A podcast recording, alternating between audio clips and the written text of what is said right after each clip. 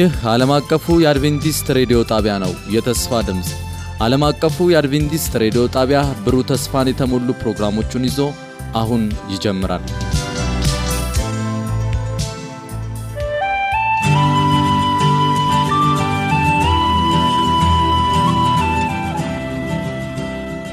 እንደምን ሰነበታችሁ ውድ አድማጮቻችን። ይህ ዓለም አቀፉ የአድቬንቲስት ሬዲዮ የአማርኛ ቋንቋ ስርጭታችን ነው። ውድ አድማጮቻችን ሳምንታዊውን የመጽሐፍ ቅዱስ ጥናታችንን ይዘን ቀርበናል። በዚህ ሳምንት የዚህን ሩብ ዓመት 14ተኛ ሳምንት የመጽሐፍ ቅዱስ ጥናታችን ይሆናል ይዘን የቀረብ ነው። በዚህ ሳምንት የምናጠናው ርዕስ ሁሉም ነገር አዲስ ይሆናል በሚል ርዕስ ይሆናል። ውድ አድማጮቻችን እንግዲህ እንደምታስታውሱት ዘላለማዊ ሕይወት ስለ ሞት ስለ መሞትና ስለ ወደፊቱ ተስፋ በሚል በዚህ ሩብ ዓመት መርሃ ግብር ላይ የተለያዩ ርዕሶችን ስናጠና ቆይተናል። ስለ ሰው አፈጣጠር፣ ስለ ሰው ነፍሳት ሞት የሚለውን የሰይጣንን አሳሳች ትምህርት እንዴት በዓለማችን እንደተሰራጨ እንዲሁም ደግሞ ሰው በመጨረሻ ምን ይሆናል የሚለውን ሀሳቦች በደንብ ስንወያይ ነበርን። አሁን ደግሞ የመጨረሻውን ክፍል ይዘን ስንቀርብ ሁሉም ነገር አዲስ ይሆናል በሚል ርዕስ እንወያያለን። አብረውኝ ለውይይት ያሉትን ወንድሞቼን ላስታወቅና ወደ ውይይታችን እንገባለን። ወንድማችን ፓስተር ቴዎድሮስ አበበ እንዲሁም ወንድማችን ሙላት እንዲሁም ደግሞ የቴክኒክ ቁጥጥሩን በመያዝ ወንድማችን ኢራን አብሮን የሚቆይ ሲሆን በውይይቱ አብሬያችሁ የምቆየ ወንድማችሁ ሙሉነህ እባላለሁ። እንግዲህ የሚኖረንን ጊዜ ሁሉ መንፈስ ቅዱስ እንዲቆጣጠር ክብሩን ደግሞ እግዚአብሔር ብቻ እንዲወስድ ወንድማችን ሙላት ጸሎት ታደርግልናል። አባታችን እግዚአብሔር ሆይ እጅግ አብዝተን እናመሰግንሃለን። መልካምነትህ ሁሌ የሚበዛ ስለሆነ ጌታ ሆይ አሁንም የሚኖረንን ጊዜ ለአንተ አሳልፈን እንሰጣለን። እግዚአብሔር መንፈስ ቅዱስ ሆይ አንተ ምራን፣ አንተ አስተምረን። አድማጮችን ሁሉ በሚያስተውሉበት ቋንቋ እንድትገናኛቸው እንለምንሃለን። ቆይታችንን ባርክልን፣ ለስምህ ክብርም ይሁንልን። በክርስቶስ ኢየሱስ ስም አሜን። እግዚአብሔር ይባርክ ወንድሜ ሙላት። እንግዲህ ውድ አድማጮቻችን የዛሬው የመታሰቢያ ጥቅሳችን ራእይ ዮሐንስ ራእይ 21 አምስት ላይ የሚገኘው ጥቅስ ይሆናል።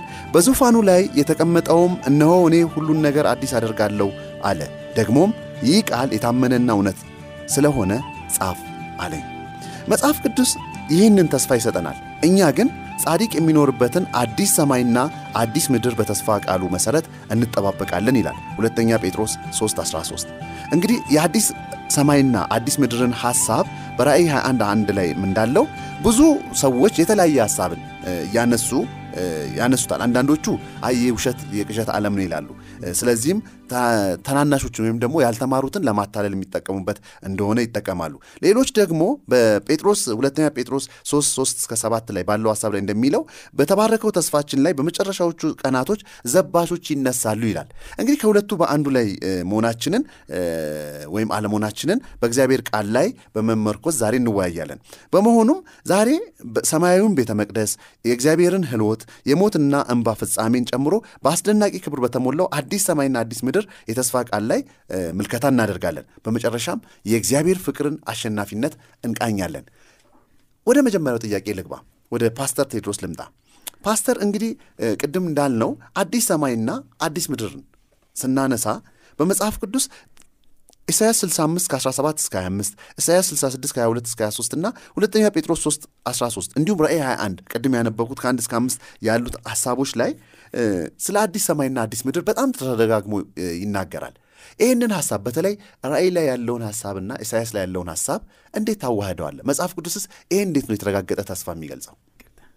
እግዚአብሔር በዘመናት ለእስራኤል ሕዝቦች የገባው ቃል ኪዳን ወይም ለእግዚአብሔር ሕዝብ የገባው ቃል ኪዳን ይህ በኃጢአት የላሸቀውንና የደከመውን ዓለም መለወጥና አዲስ ሰማይና አዲስ ምድርን የመስጠት ተስፋ ነው እና በመጽሐፍ ቅዱሳችን ላይ በተለየ ሁኔታ በዚህ በኢሳያስ መጽሐፍት ላይ የተጠቀሰው ተስፋ እንመለከታለን። አሁን አንተ እንደጠቀስከው በኢሳያስ 65 በኢሳያስ 66 ላይ የተጠቀሰ ተስፋ እናያለን እና ብዙ ጊዜ ብዙ ክርስቲያኖች የሚምታታብን ወይም ደግሞ ልናስተውለው ያልቻልነው አንዱ ሐሳብ ይሄን ነው። እግዚአብሔር እስራኤላውያንን ሲመርጥ በአብርሃም አማካኝነት ሲመርጥ እንግዲህ ሌላው አህዛብ የእግዚአብሔርን ጥሪ ባለመቀበሉ ምክንያት ብዙ በረከቶችን እንደሚሰጣቸው ተስፋ ገብቷል እና አብርሃም ሲመረጥ እና ከኡር ምድር በሚወጣበት ጊዜ በእርሱ ምክንያት ወገኖቹ ሁሉ እንደሚባረኩ በረከት እንደሚወርድ በአብርሃም መታዘዝ ምክንያት ብዙ በረከት እንደሚወርድ ለእስራኤል ህዝብ ቃል እንደገባ እንመለከታለን። እግዚአብሔር መሳሳት የሌለብን ነገር እግዚአብሔር ከአፉ ያወጣውን ቃሉን ይጠብቃል። ምንም ጊዜም ቢሆን ምንም ጊዜም ቢሆን። ሁል ጊዜ ከመጀመሪያ ጀምሮ ሄደን ስንመለከት በእግዚአብሔርና በሰዎች መካከል ቃል ኪዳን አለ ይሄ የብሉ ኪዳን የምንለው የብሉ ኪዳን የምንለው ቃል ኪዳን የተሰበረው ወይም ደግሞ ያልተፈጸመው በሰው በኩል ነው። እግዚአብሔር ግን ተስፋ ሰጥቷል ተስፋውን ተግባራዊ ያደርጋል። ስለዚህ እስራኤላውያን ክርስቶስ ኢየሱስን ቢቀበሉ ኖሮ እንደገና እንደተመደበላቸው ወይም ደግሞ እንደተጠሩት ሆነው ቢገኙና በእነሱ አማካኝነት የዓለምን ህዝብ አሕዛብን ሁሉ እንደሚባርክ የገባውን ተስፋ ተግባራዊ ቢያደርጉ ኖሮ በኢሳያስ 65 በኢሳያስ 66 ላይ የሆነው ነገር ይፈጸም ነበር። እና ያላደረገላቸው ነገር የለም ለእስራኤላውያን። መጽሐፍ ጳውሎስም ሲናገር ለእነሱማ በቃ የበለጠውን አድርጎላቸዋል ይላል። ቃሉን ሰጧቸዋል ተስፋውን ሰጧቸዋል በረከቱን ሰጧቸዋል ሌሎች ሁሉ አሁን የጤና የጤናን ህግ በምንመለከትበት ጊዜ ለእስራኤላውያን ተለይቶ ተሰጧቸዋል እንደገና ደግሞ የሞራል ህግም ብንመለከት ለእስራኤላውያን ተለይቶ ተሰጧቸዋል እና በጠቅላላ ትልቅ ትልቅ የሆነ እድል እንዳገኙ እንመለከታለን። ነገር ግን እነዚህን እድሎች አልተጠቀሙባቸውም። ስለዚህ ይሄ በኢሳያስ 65 ላይ የቀድሞ አይታሰብም እኔ አዲስ ሰማይና አዲስ ምድርን እፈጥራለሁ። ቁጥር 17 አነባዋለሁ። እነ አዲስ ሰማይና አዲስ ምድርን እፈጥራለሁ። የቀድሞ አይታሰብም ወደ ልብም አይመጣም። ነገር ግን በፈጠርኩበት በፈጠርኩት ደስ ብሏቸው ለዘላለም ሐሴት እንዳደረጉ እነሆ ኢየሩሳሌም ለሐሴት ህዝቧንም ለደስታ እፈጥራለሁ እያለ ጌታ ተስፋ ገብቶላቸው ነበረ። ነገር ግን ተስፋው አልሆነም። አሁን በዚህ በመካከለኛው ምስራቅ እና እስራኤልን ጨምሮ ሄደን ብንመለከት እዚህ ላይ የለመለመ እና በጣም በበረከት የተሞላ ምድር የተባለው አሁን ምድረ በዳና በቃ አሸዋማ የሆነ እጅግ በጣም በአየሩም በሁሉም ነገር የተበደለ ስፍራ ሆኖ ነው የምንመለከተውና በትክክል በተፈጥሮ ላይ ሁሉ እንመለከተዋለን። የእስራኤል በረከት በዛ ቦታ ላይ እንዳልደረሰ ወይም እንደሌለ እንመለከተዋለን። ስለዚህ ለምን ይሄ ያልሆነም? እግዚአብሔር የሰጣቸውን ተስፋ አይሁዶች ወይም እስራኤላውያን ስላልተቀበሉት ነው። ነገር ግን ተስፋው ይቀራል ወይ ነው ተስፋው ይቀራል ወይ? እግዚአብሔር ከአፉ ያወጣው ተስፋ ሳይፈጸም ይቀራል ወይ? ይፈጸማል። ምክንያቱም ይህንን ተስፋ የቀድሞ እስራኤላዊ እስራኤላውያን በኑሯቸው በህይወታቸው ባይተገብሩትም አዲሶቹ እስራኤላውያን ግን የእግዚአብሔርን ቃል ኪዳን በመቀበላቸው ምክንያት አዲስ በአዲስ ኪዳን እንደገና በቤተ ክርስቲያን አማካኝነት ለሚመጡት ክርስቲያኖች ተስፋው ይፈጸምላቸዋል። በወንጌል እንደገና ተስፋው እንደሚፈጸም እንመለከታለን። እና ይሄም ደግሞ በዚህ በራ ዮሐንስ ምዕራፍ 21 ላይ የተሰጠ ተስፋ አዲስ ሰማይና አዲስ ምድር።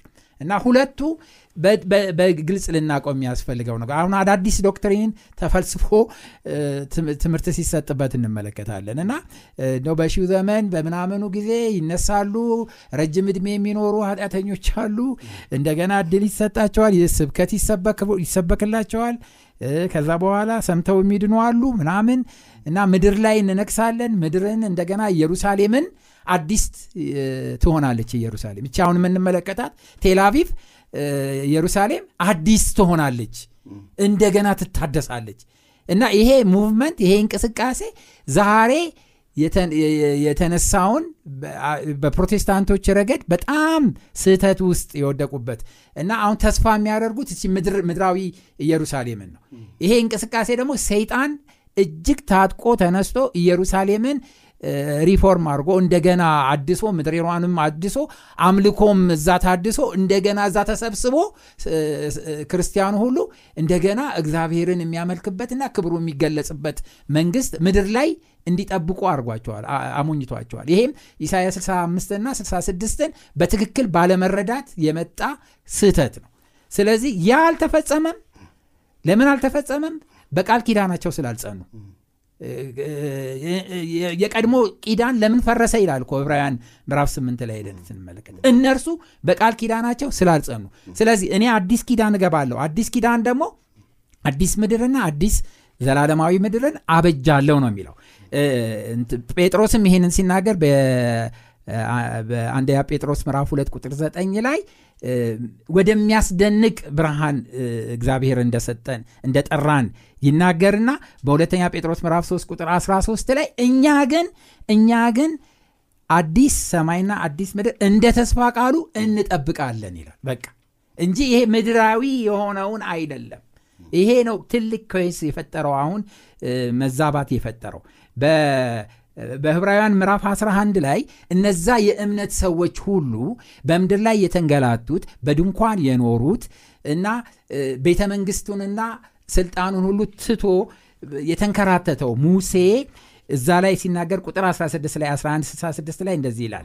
ምን ይላል? አሁን ግን የሚበልጠውን ሰማያዊ አገር ይናፍቃሉ። ምድራዊ አይደለም ምድራዊ አይደለም። ሰማያዊ አገር ይናፍቃሉ። ስለዚህ ሰማያዊ የሆነው የማይታደሰው ሰው የማይሰራው እግዚአብሔር ለልጆቹ ያዘጋጀው ሞት የሌለበት ስቃይ የሌለበት እንባ የሌለበት እና ማርጀትና መውደቅ መድከም የሌለበት አዲስ ሰማይና አዲስ ምድር እንደ ተስፋ ቃሉ እንጠብቃለን። እና ስለዚህ ይህንን ነው ማወቅ ያለብን። እና ከዚህ የተሳሳተ ትምህርት የምናመልጠው ይህንን በትክክል ስንገነዘብ ነው። እና አሁን እየተሰጠ ያለው የተሳሳተ ትምህርት ምድርን ተስፋ ያደረገ በምድር ላይ ብቻ ደህንነት እንደሚገኝና ይሄንን ምድር አድሶ አዲስ አምልኮ እዚህ ለመፍጠር የሚደረገው ነገር ክርስቶስ የከፈለውን ዋጋ ክርስቶስ የሰጠውን ትልቅ ተስፋ ሁሉ የሚደመስስና የሚያጠፋ መሆኑን ማወቅ ይኖርብናል። እኛ ከሰማይ የምትመጣውን አዲስቷን ኢየሩሳሌም ነው የምንጠብቀው። ስለዚህ ይሄንን ማወቅ ይኖርብናል ለማለት አሜን።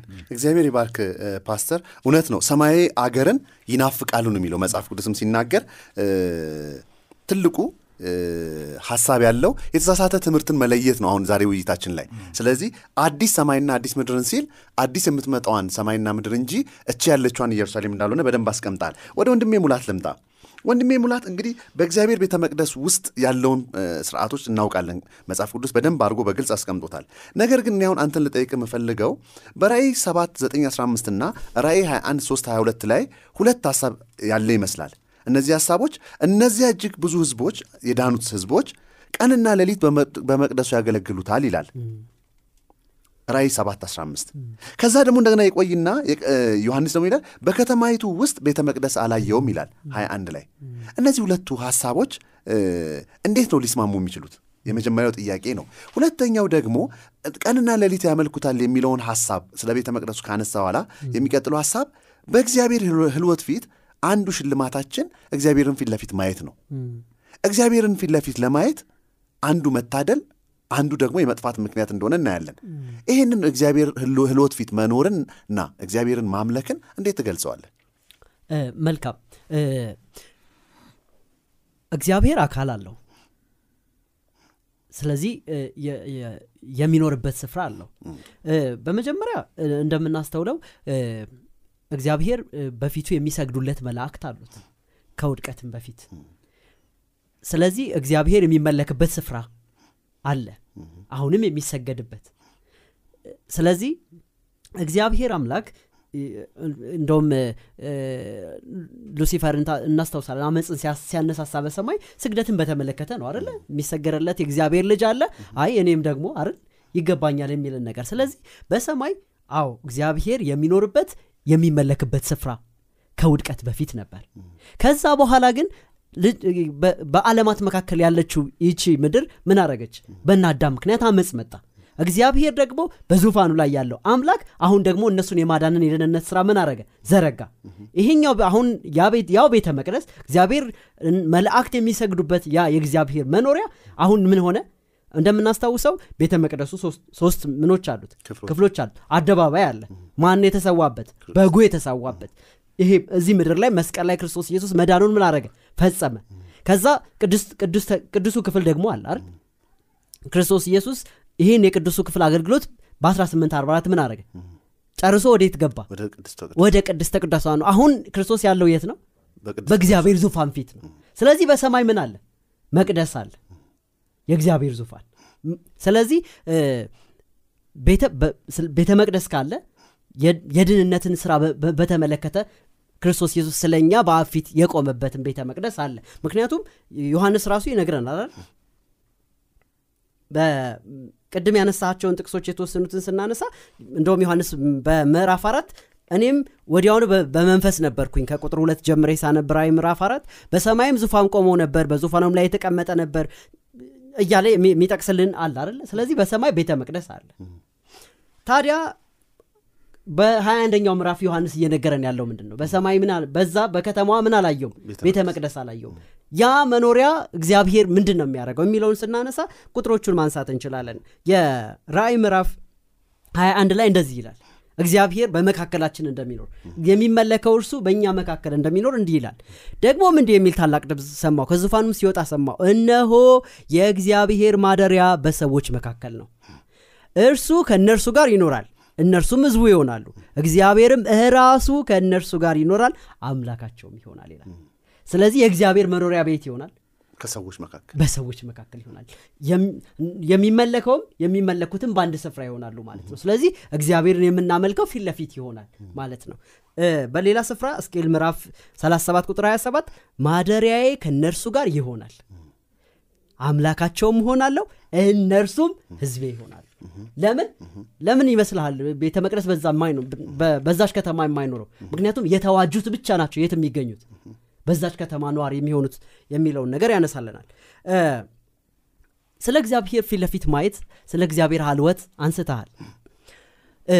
ታስታውስ እንደምናስታውሰው ክርስቶስ ኢየሱስ ከመነሳቱ በፊት አንድ መልአክ ከሰማይ ወረድ አይደል? የደነገጡት የደነገጡትን እነማን ነበሩ? ጠባቂዎቹ አይደል? እንደ ሞተ ሰው ሆኑ ነው የሚለው አይደል ነገር ግን በኋላ ሴቶችና ማርያም ታስታውሱ ከሆነ ክርስቶስም ስታናግረው መላእክቱንም ስታናግር ድንጋጤ አይታይባትም። ወገኖቼ በክርስቶስ ኢየሱስ ላሉት የሰማይ አካላት አያስደነግጡም። እግዚአብሔርን ጨምሮ እግዚአብሔርን ፊት ለፊት እናየዋለን። የሚባላ እሳት የሚሆነው ክርስቶስ ኢየሱስ ሲመለስ በምድር ያሉ ኃጢያን ሁሉ ምን ያደርጋሉ? ይጠፋሉ ከብርሃኑ የተነሳ እንደውም ከመሞታቸው በፊት አለቶች በእኛ ላይ ምን ያደርጉ? ይውደቁ።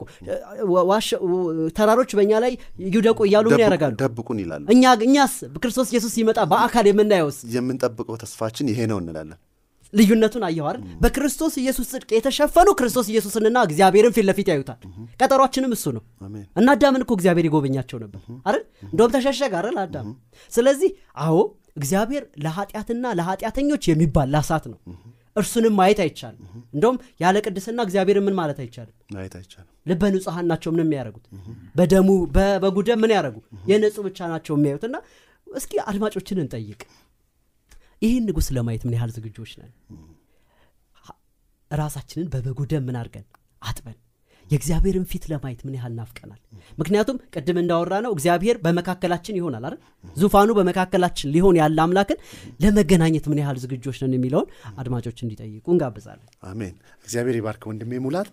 እንግዲህ ከሰዓት አንጻር ቀጥታ ወደ ፓስተር ቴድሮስ ነው የሚሄደው ፓስተር እንግዲህ ይህን ሀሳብ አየን። ቤተ መቅደሱ በሰማይ የነበረውን አገልግሎት አየን። ቀጥሎ ደግሞ ለሰው ልጆች መዳን የነበረው አገልግሎት ሲያበቃ ደግሞ ያ ቤተ መቅደስ ራሱ እግዚአብሔር ማደሪያው በሰዎች መካከል እንደሆነ አየን። ደግሞ በእግዚአብሔር ሎት ፊት በምንሆንበት ሰዓት አንዱ የሚሰጠን መብት እግዚአብሔርን ፊት ለፊት ማየት ነው። እግዚአብሔርን ያየ የለም የሚለው ሀሳብ ከዛ በኋላ ያቆማል ማለት ነው። ምክንያቱም ምን ይላል? በድንግዝግዝ አሁን እንዳየነው አይደለም ይላል። እርሱ ራሱ እንዳለ ምናልን እናየዋለን። ስለዚህ ይሄ ትልቅ ተስፋ ነው። የሚቀጥለው ተስፋ ያለው እንደውም ደግሞ በአንደኛ ጴጥሮስ 1 22 ላይ እንደዚህ ይላል። ይህን እንደው ባነበው ደስ ይለኛል። ምን ይላል? ለእውነት እየታዘዛችሁ ግብዝነት ለሌለበት ለወንድማማች መዋደድ ነፍሳችሁን አንጽታችሁ እርስ በርሳችሁ ከልባችሁ አጥብቃችሁ ተዋደዱ። ስለዚህ ሰው ልቡን የሚያነጻው በምንድን ነው? የእግዚአብሔርን ትእዛዛት በመታዘዝ ምክንያቱም ቅድስና የእግዚአብሔርን ትእዛዝ በመታዘዝ ነው የሚገኘው።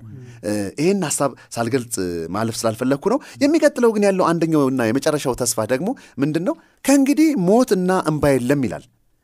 ነፍስ ለዘላለም በገሃነም እሳት እየተቃጠለች ትኖራለች እንጂ አትሞትም የሚለው ንድፈ ሐሳብ አዲስ በሆነው ሰማይ እንዲሁም በአዲሲቱ ምድር ከእንግዲህ ወዲህ ሞት ወይም ሐዘን ወይም ልቅሶ ወይም ስቃይ አይኖርም ከሚለው ሐሳብ ጋር እንዴት ነው የሚጋጨው ፓስተር? ትልቁስ ተስፋችን የሚሆነው እንዴት ነው እሱን ከመጥቀሴ በፊት አንዳንድ ነጥቦችን ብቻ ጠቅሼ ልለፍ። አንዱ የቤተ መቅደሱ ነው። ቤተ መቅደሱ አሁን እኛ ክርስቶስ ኢየሱስ ሲሞት ምንድን ነው የሆነው? የቅድስተ ቅዱሳኑ መጋረጃ ተከፈለ፣ ተቀደደ። ከዛ ታቦቱን ፊት ለፊት አዩት፣ ፊት ለፊት አዩት አይደለ እንዴ? ከዛ በኋላ ሰው ከዛ በፊት ቢያየው ኖሮ ያንን ታቦት ምን ያለ ይቀሰፍ ነበረ። ስለዚህ ያ የሚያሳየው ብሉይ ኪዳናዊ ስርዓት እንዳበቃና ከዛ በኋላ ያ መጋረጃ በክርስቶስ ኢየሱስ መስዋዕትነት እንደተከፈተ እና ወደዛ ለመግባት ድፍረት እንዳገኘን ነው የሚያሳየው። በስጋው በኩል ወደ እግዚአብሔር ፊት ለመቅረብ ድፍረትን አግኝተናል መስዋዕቱንም ተውን። ለምን በግ ማረድ የተውነው ለምንድን ነው? እንደ ብሉይ ኪዳን ክርስቶስ ኢየሱስ አንድ ጊዜ ታርዷል። ክርስቶስ ፋሲካችን ስለሆነ ነው አይደል እንዴ? በግ ማረድ ደግሞ የተው ነው። ስለዚህ በአዲስ ኪዳን ዘመን በግ አናርድም። እንደገና መጋረጃ አድርገን ታቦት እዛ ውስጥ አናስገባም። ለምን? ያ በክርስቶስ ኢየሱስ መስዋዕት ሆኖ ስለቀረ ነው። ስለዚህ አሁንም ማወቅ ያለብን ትልቁ ነጥብ አሁንም ወደዛ አይነት ስርዓት ወደ ጥንት ቤተ መቅደስ ወደዛ አሰራር የምንመለስ ከሆነ የክርስቶስን መስዋዕትነት እየተውን ወይም እየካድን መሆኑን ማወቅ ይኖርብናል። እሱን ለመጨመር ስለፈለግኩኝ ነው። በመቀጠል ደግሞ ለማየት የፈለግኩት ነጥብ ምንድነው? አንተ ጠቅሰዋል። እግዚአብሔር የሚኖረው ማንም ሊቀርበው በማይችለው ብርሃን ውስጥ ነው ይላል አንደኛ ጢሞቴዎስ ምዕራፍ 6 ቁጥር 16 ማንም ሊደርስበት በማይችል ብርሃን ውስጥ ይኖራል ይላል። እንደገና ክርስቶስም ሲያረጋግጥልን እግዚአብሔርን ያየ ማንም የለም ይላል። እሱ ነው የተረከልን ይላል ግን በኋላ ላይ በማቴዎስ ወንጌል ምዕራፍ 5 ቁጥር 8 ላይ ልበ ንጹሐን ምን ያረጉታል እግዚአብሔርን ያዩታል የሚል ተስፋ ሰጠን። በራ ዮሐንስ ምዕራፍ 22 ቁጥር 8 ላይ ባሮቹም ይመለከቱታል ፊቱንም ያያሉ ያመልኩታልም የሚል ተስፋ ተሰጦናል ስለዚህ ይሄ ፊት ለፊት እንደምናየው የሚያሳየው ከኃጢአት በኋላ ሰዎች ኃጢአታቸው ከተናዘዙና ከወደቀ በኋላ የዛን ጊዜ ድፍረት እንደሚኖራቸው ወይም ፊት ለፊት እንማያዩት ስለዚህ ቅድም ጠቅሳችሁታል እናንተ እግዚአብሔር የሚባላ እሳት የሚሆነው ለኃጢአትና ለኃጢአተኞች ብቻ መሆኑን ለመጥቀስ ያህል ነው። ወደዚህ በምንመጣበት ጊዜ ከእንግዲህ ወዲህ ሞትም የለም ይላል። ለቅሶም የለም ስቃይም የለም። እኔ በጣም በዛሬው ትምህርት ውስጥ እጅግ በጣም ያስደሰተኝና በጣም ግንዛቤ ያገኘሁበት ትልቁ ነጥብ ነፍስ የምትባል ነገር ለዘላለም ስትቃጠል ትኖራለች የሚለው ትምህርት ካለ ራ ዮሐንስ ምዕራፍ 21 ቁጥር 14ን ተግባራዊ ማድረግ ወይም ከመጽሐፍ ቅዱስ ማውጣት አለበት። መውጣት አለበት። ምክንያቱም እዛ ጋር የሚለው ከእንግዲህ ወዲህ ሞት የለም ወይም ሐዘን የለም ስቃይ የለም ለቅሶ የለም ነው የሚለው። ስለዚህ አይ አለ ኃጢአትና የኃጢአት ውጤት በሙሉ እግዚአብሔር ያጠፋል ብለን የምናምን ከሆነ እዚህ ላይ ደግሞ አሁን አዲሱ ትምህርት ይሄ ደግሞ ትክክለኛ ያልሆነ ትምህርት ምንድን ኃጢአተኞችን ሁሉ አንድ ቦታ ሰብስቦ ያኖራል። አያጠፋቸውም ማለት ነው። ኃጢአትም የኃጢአትም ውጤት የኃጢአት አስተሳሰብ ቆሻሻ ነገር ሁሉ አንድ ላይ ተሰብስቦ ዝም ብሎ ለዘላለም ሲቃጠል ይኖራሉ የሚል ትምህርት መጽሐፍ ቅዱሳዊ ያልሆነ ትምህርት መሆኑን ነው የሚያሳየን ማለት ነው። ስለዚህ እግዚአብሔር ሞትን ለዘላለም ይውጠዋል። ኢሳያስ ምዕራፍ 25 ቁጥር 8 ላይ እንደገና ደግሞ ራ ዮሐንስ ምዕራፍ 21 ቅድም ያለው እንባቸውን ሁሉ ያብሳል። ሞትም ከእንግዲህ ወዲህ የለም። ጳውሎስም በአንዲያ ቆሮንቶስ ምዕራፍ 15 ቁጥር 54 ላይ ሞቶይ ድል በመነሳት ተዋጥክ ይላል። ተዋጥክ ብለው ይናገራል እና ይዘመርበታል ወይም ይነገርበታል የሚለውን የሚያሳይ ክፍል እንደሆነ እንመለከታለን። ስለዚህ ይህን ማወቅ አለብን። እግዚአብሔር ለአንዴና ለመጨረሻ ጊዜ ኃጢአተኞችን በሚያጠፋበት ጊዜ ኃጢአትንና የኃጢአትን ውጤት በሚያጠፋበት ጊዜ የዛን ጊዜ መሪር ሐዘን ሊኖር ይችላል ለቅሶ ሊኖር ይችላል። ያ የመጨረሻ ነው። ከዛ በኋላ ግን ሁለተኛ ለቅሶም ሐዘንም የለም የቀድሞውም ነገር አይታሰብም የሚለውን ሀሳብ ነው መጽሐፍ ቅዱስ የሚያስተምረለ ማለት አሜን። እግዚአብሔር ይባርክ ፓስተር። የእውነት በጣም ደሳስ የሚሉ ሀሳቦችን እያነሳችሁ ነው። ቀጣ ወደ ወንድሜ ሙላት ልምጣ። እንግዲህ ወንድሜ ሙላት የመጨረሻው ሀሳብ ያለው በጣም የሚያጓጓ ሀሳብ አለ።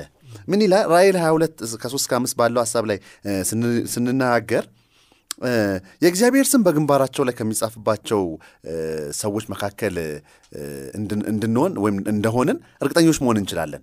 አንደኛ እንዴት እርግጠኛ እንደምንሆንም እንድታነሳልኝ ፈልጋለሁ። ምክንያቱም የእውነት ሙላት በስማቸው ይጻፋል ሲል አንደኛ እንደው አንዳንድ አስተምሮችም አሉ። ለምሳሌ ስድስት ስድስትን አሁን በግንባር ላይ ይጻፋል ይላሉ፣ በንቅሳት አለ ይላሉ።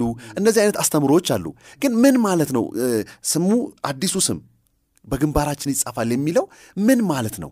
ሁለተኛው ሀሳብ ደግሞ ያለው አሁን ቅድም እንዳልኩ እርግጠኛስ የምንሆነው ከምን ተነስተን ነው? መጽሐፍ ቅዱስ እንደዚህ ይላል። በተለይ ሮሜን እንድታነሳልኝ ይፈልጋሉ። ምክንያቱም ሮሜ የሚለው ምንድን ነው? አብርሃም እግዚአብሔርን አመነ ጽድቅም ሆኖ ተቆጠረለት ይላል። ስራው ቢሆን ኖሮ ዕዳ ነው እንጂ ወይም ደሞዙ ነው እንጂ ጸጋ አይደለም ይላል። ይህን ሀሳብ እንዴት ተጠቀልለዋለህ? መልካም የመጀመሪያውን ጥያቄ ይሄ ግም ስለ መታተም የሚያወራውን በአጭር ቋንቋ ገልጸን እን- እንመልስ። አዎ እግዚአብሔር እያወራ ያለው ስለ ባህሪ ነው። መቼም ከግንባር ጀርባ ከግንባር ጀርባ ምን እንዳለን እናውቃለን። አእምሮ ነው ያለን። ሀሳብን፣ ባህሪን፣ ማንነትን ነው የሚያሳየው። ስለዚህ የእግዚአብሔር ፍጹም ባህሪ በማን ላይ ይታተማል? በእኛ ስብዕና፣ በእኛ አእምሮ፣ በእኛ ልብ ላይ ምን ያደርጋል? ይታተማል። እንደውም እጅንና አእምሮን ብዙ ጊዜ የራእይ መጽሐፍ እየደጋገመ ሲያነሳ እናያለን አይደል? እንደውም የአውሬ ምልክት እጆቻቸው ላይ የሚል ነገር በእጃቸውና በቀኝ እጆቻቸውና በግንባሮቻቸው የታተመላቸውን ባህሪ አይደል የያዙትን ማንነት የያዙትን እውነት በተግባር የሚያሳዩበትን እናያለን። እኛም ደግሞ የሚታተምብን የማን እውነት ነው? የእግዚአብሔር የሆነው የእግዚአብሔር ቃል፣ የእግዚአብሔር ሕግ፣ የእግዚአብሔር ባህሪ፣ የክርስቶስ ኢየሱስ ማዳን በማን ባህሪ የእግዚአብሔር ባህሪ እኛ እንወርሰዋለን የሚለውን ነገር ማወቅ መልካም ነው። ይሄን ለማለት ነው እንጂ እንደ- እንደሚ- እንደሚባለው እንደምታውቀውም አይደል ቺፕስ ተቀብሮ ግንባር ላይ የሆነ ነገር ተደርጎ እግዚአብሔር እንደዚህ አይነት አምላክ አይደለም። Normally ሁሌም እንደምናስተውለው ክፉ ሁሌም እውነት ምን ያደርጋል ያዛባል። እውነት ነው። ሰዎች ለምን የሚሳሳቱበትን መንገድ እንጂ የሚያ- የሚያስበው ሌላን ነገር ሊጨምርልን ቅድም ፓስተር ቴዎድሮስ እንዳለው ቤተ መቅደሱን በሰማይ የምትመጣውን ከሰማይ የምትወርደው መሆን ሲገባው አሁን ግን አዲስ የምትገነባው እንዳለ ሁሉ አሁንም የባህሪን ጉዳይ ሳይሆን ትኩረታችን የሚታተመውን እንድንጠብቅ አድርጓል ማለት ነው። አዎ በነገራችን ላይ የሰይጣን ባህሪን እንኳ ሰዎች ሲስሉ አይተኸው ታውቃለህ አይደለ? ሰይጣን እኮ በጣም ውብ ነው እኮ። ነገር ግን ሰዎች እንዴት ነው የሚስሉት?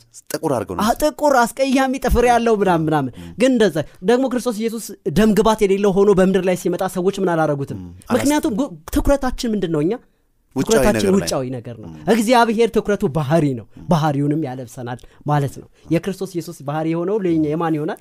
የእኛ ይሆናል። ስለ ስለ አብርሃም አንስተህ ነበረ ምዕራፍ አራት ሁለትና ሶስት አብርሃም በስራ ጸድቆ ቢሆን ኖሮ የሚመካበት ነበረው። ነገር ግን በእግዚአብሔር ፊት መመካት አይችልም። እግዚአብሔር ስራ በስራው ምን አላረገው አልመዘንም ቁጥር ሶስት ቁጥር ሶስት ምዕራፍ አራት መጽሐፍ- መጽሐፍስ ምን ይላል? አብርሃም እግዚአብሔርን አመነ ጽድቅም ሆኖ ተቆጠረ። ወገኖች ሰማይ የምንገኘው ክርስቶስ የክርስቶስ ኢየሱስ መስዋዕትነት ምን በማድረግ? የታረደውን በግ ደሙ ስለኛ ምን ብሏል? ፈሷል የክርስቶስ ኢየሱስ ደም ደግሞ ከኃጢአት ሁሉ ምን ያደርጋል? ያነጻል። ደግሞ የእርሱ የሆነው ቅድስና ደግሞ በእኛ ምን ያደርጋል? ይገለጣል እግዚአብሔርን በመታዘዝ። በዚህ ምክንያት ሰማይ እንገኛለን። በማ ምክንያት? ለማጠቃለል እንሞክር። ጽድቅ በክርስቶስ። አሜን። ቅድስና በክርስቶስ። ደግሞ ፍጽምና በማን? በክርስቶስ። ኢየሱስ። ሰማይ የምንገናኘው በክርስቶስ ኢየሱስ ብቻ። አሜን። በጣም እግዚአብሔር ይባርካል።